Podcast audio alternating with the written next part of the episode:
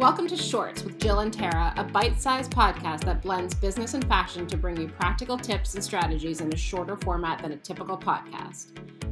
I'm Jill, and I've spent my career advising, starting, and running businesses. I'm Tara, a family therapist turned fashion stylist and a digital creator. Tara, what do you think about this color on me? You can be honest. Love, love. Really? I was, yeah, it's such a good color. It's like a brownie. It's like brown, but Yeah, I don't- like rusty brown. I don't really know what you would call it. It's like, orange to it almost. yeah, I don't know about it. I think I like it, but you know, sometimes you wear colors where you you th- think they should totally be good on you because you have like brown hair and brown eyes, so brown should look good, and sometimes they don't. You know, I love it's a, it. What is it? Is it a sweater? yeah, it's a, it's a sweater with these like kind of it has these kind of like um. Puffy sleeves and this like funnel neck. It's it's Yeah. uh where'd I get it? I think I got it at, at uh, Anthropologie. I love it. It's a great color on you. It's super comfortable. It's really like soft. I don't know what the material is. It's something that's not found in nature for sure. It doesn't. It doesn't look Anthropologie. You know how sometimes you can tell their stuff. It's Because really it's like hippie, a little hippie. yeah. Yeah. It it looks more modern for them. Yeah, you know, but you know, sometimes you put on like like I put on a brown something and it's like it for me, I think it has to have either I think it has to have more red in it than bl- like it's like it could it's it, sometimes it's just on the wrong side of the color. Do you know what I mean? definitely. Um yeah, like I so like the color of your hat, which is sort of like a blushy pink. I love that color. Looks so bad on me. It's just so bad. I don't know why. I think it washes me out. Yeah, like red. I have a hard time with red. It brings out all the red in my face. It's too much. Yeah, and I think and red works for me, but it has to be more of like an orangey red, not a bluey red. Yeah. This this looks good. I like this color. Thank you. Um, so I wanted to continue our conversation, I think a couple episodes ago, about um, just kind of like teens and therapy and uh, you know, being a teenager today, I think is is harder than it was when we were teens, possibly. I guess it depends on your perspective. Um, but I know you're not a licensed therapist now, but you have been in the past, and I just wanted to get your get uh, you know ask you a few more questions because I I left feeling dissatisfied on our last episode Yeah. about this, and I have Well, I I was a licensed therapist and I actually because I was a younger therapist when I was practicing, I saw a lot of adolescents. I mean, that was the bulk of my practice. I saw, you know, families, adolescents, some young children, but really it was working with when you work with an adolescent, you typically work with their parents as well because it becomes a family issue. Um, and I can tell you that sometimes it's very hard as a parent to accept or hear what your child's going through and what they need. And sometimes it's because of us. They're our kids act out a lot of what goes on in the home and they do it in different ways. And so um, that's typically what I would work with. Um, but I'm happy to help answer questions. And, you know, just remember that I'm not licensed and I'm not trying to act like a therapist right now, but I do have a history of being one. So, the, my first question is how should you, what are some things you should consider when you're choosing a therapist for your teen?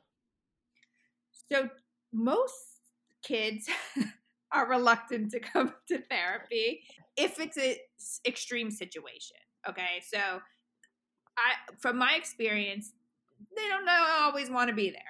But now I think it's more acceptable, like I said before, to go to therapy. So it could be a little different.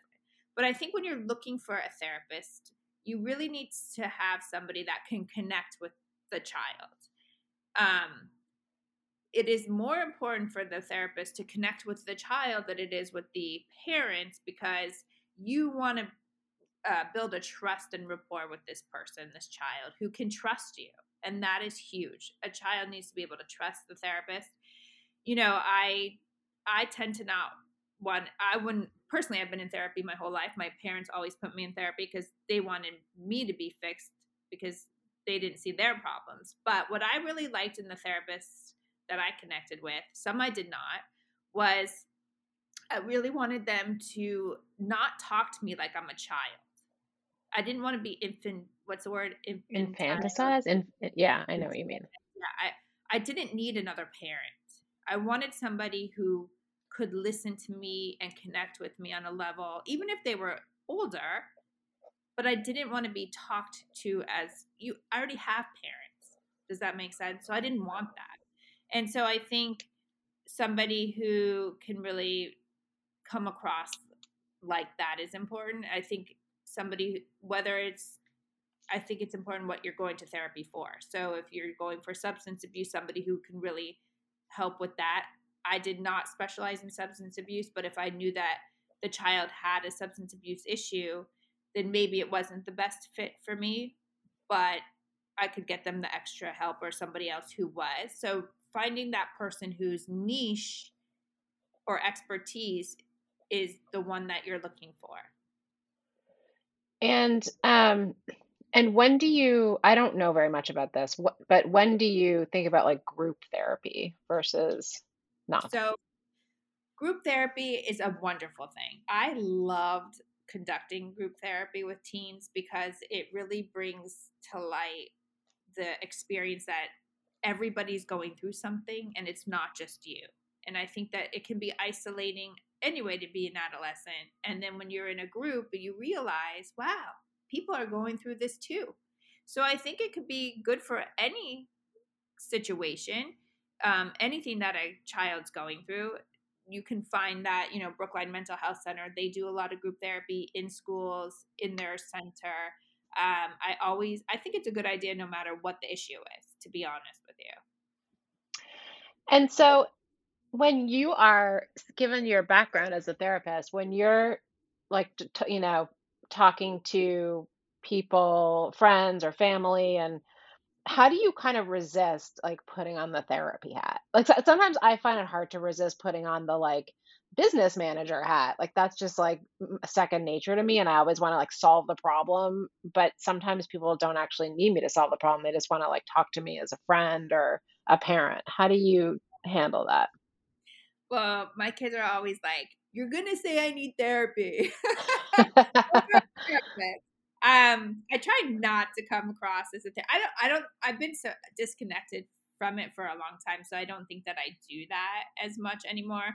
I just do have an understanding of life experience more than as a therapist of how important it is to seek help when you need it, uh, to listen to your children and try i'm not saying i'm perfect because i am not but you try not to put yourself in relation to their situation in terms of don't let their whatever they're going through you cannot make it reflect upon you if that makes any sense. Like they are going through their thing. They are their own people.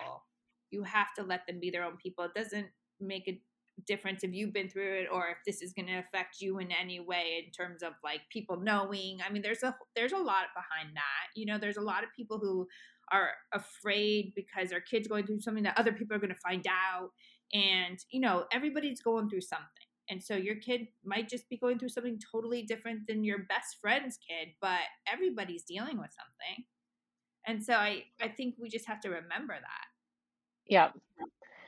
And how do you, um, when you find yourself in a difficult situation, do you like, do you kind of have therapist talk to yourself? Like, do you talk to yourself using thera- therapist lingo? Well, I, do you validate well, your own feelings? I'm like, no, Tara, how does that make you feel? um, well, I have been through a lot in with therapy in life, and I do seek therapy when I need help. And, you know, my, my, as Jill knows, but maybe not a lot of you, but my mother just passed in the in June and it was tragic. And there were a couple times that I have thought, should I go to therapy?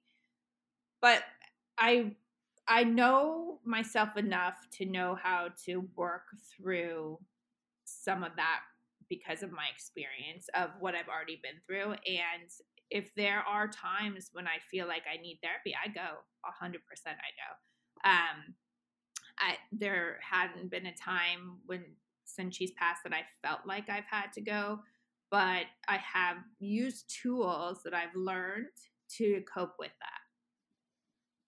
So I think when sense. you, yeah, when I think that when you go to therapy and you're a therapist, you learn to tools, right, to take care of you. And because I've been through so much and I knew that at some point she was going to pass, that I took out my toolkit and used those tools to kind of help me deal with the situation. So therapy is always stays with you, but I think it's always a good thing to go if you need it, no matter what. Like I've been, you know, within the last five years, I've been to therapy for sure. So it's almost, or it is February. No, tomorrow is February. Well, uh, by the time this comes out, it'll be February. And I think February is one of the like, I don't know, toughest months for a lot of people traditionally. What would you, what are your kind of top three pieces of advice? And I know this is not, you're not giving medical advice, this is not right. therapy, but you know, if you were to give and trying to take this on a very light note, if you were to give a pep talk to somebody who is just kind of feeling like a little like blah in mm-hmm. February, you know, what would you say? What would be sort of three things you would say to them? Well, I would say, what are the things that make you feel good? Like, you know, what are the things, think of the three things that make you feel successful for yourself, happy for yourself, um, like you have something to look forward to. I think a lot of times what happens in February is we forget that there's things to look forward to, right? Because we're stuck in the winter. So for me, exercise is always a good thing. Like it takes my mind out. I it that is my therapy in a sense. I need to work it out. When even when you go for a walk, Jill, I'm sure your mind goes through a lot of things that you're working out you you don't think of it, but you know your mind you're you're working stuff out while you work it out. That's what I always say. I work it out while I work out. Mm-hmm. Um, and I think the other thing you know is what makes you feel successful. So I don't mean in a broader scope. I mean in a day, in a day, in a day of February when you're feel. What is going to make you feel good? Is it Jill knocking off seven things on her to do list? Is it me just going to UPS to drop off the stupid box that's been sitting in my living room for 10 days? Like those sound so ridiculous, but when I go to UPS and I drop off that box and then I go to like the grocery store in one day, I'm like, I nailed it. Like the smallest things like that. So try to take it to day by day because I think if you take it down like that, you will feel so good. And also, something to look forward to. So maybe make a plan. Like maybe it is, you know, in March, the first weekend in March, you're going to go skiing or I don't know, something to, I, I think it's always good to have something to look forward to. Yep, that's great advice. Thank you, Tara. And by the way, do you get pliables next to the UPS store when you drop off? I don't, but Tell me how good it. You know what I mean by the UPS situation. Maybe I know the UPS oh. situation. I can't stand. I oh. hate returning stuff. That's why I hate buying stuff online. it's the worst. And then it just sits there, and you're like, I know I have to do it, and the time is ticking now, and it's the best. And you keep trying to find ways for it to fit into something else you're doing. Like if you're going somewhere else, if it could be on the way, but it's never on the way. It's always like out of the way and also in Brookline where I live, it's like parking. Like I gotta figure that. Then I'm like, oh god, I gotta find parking.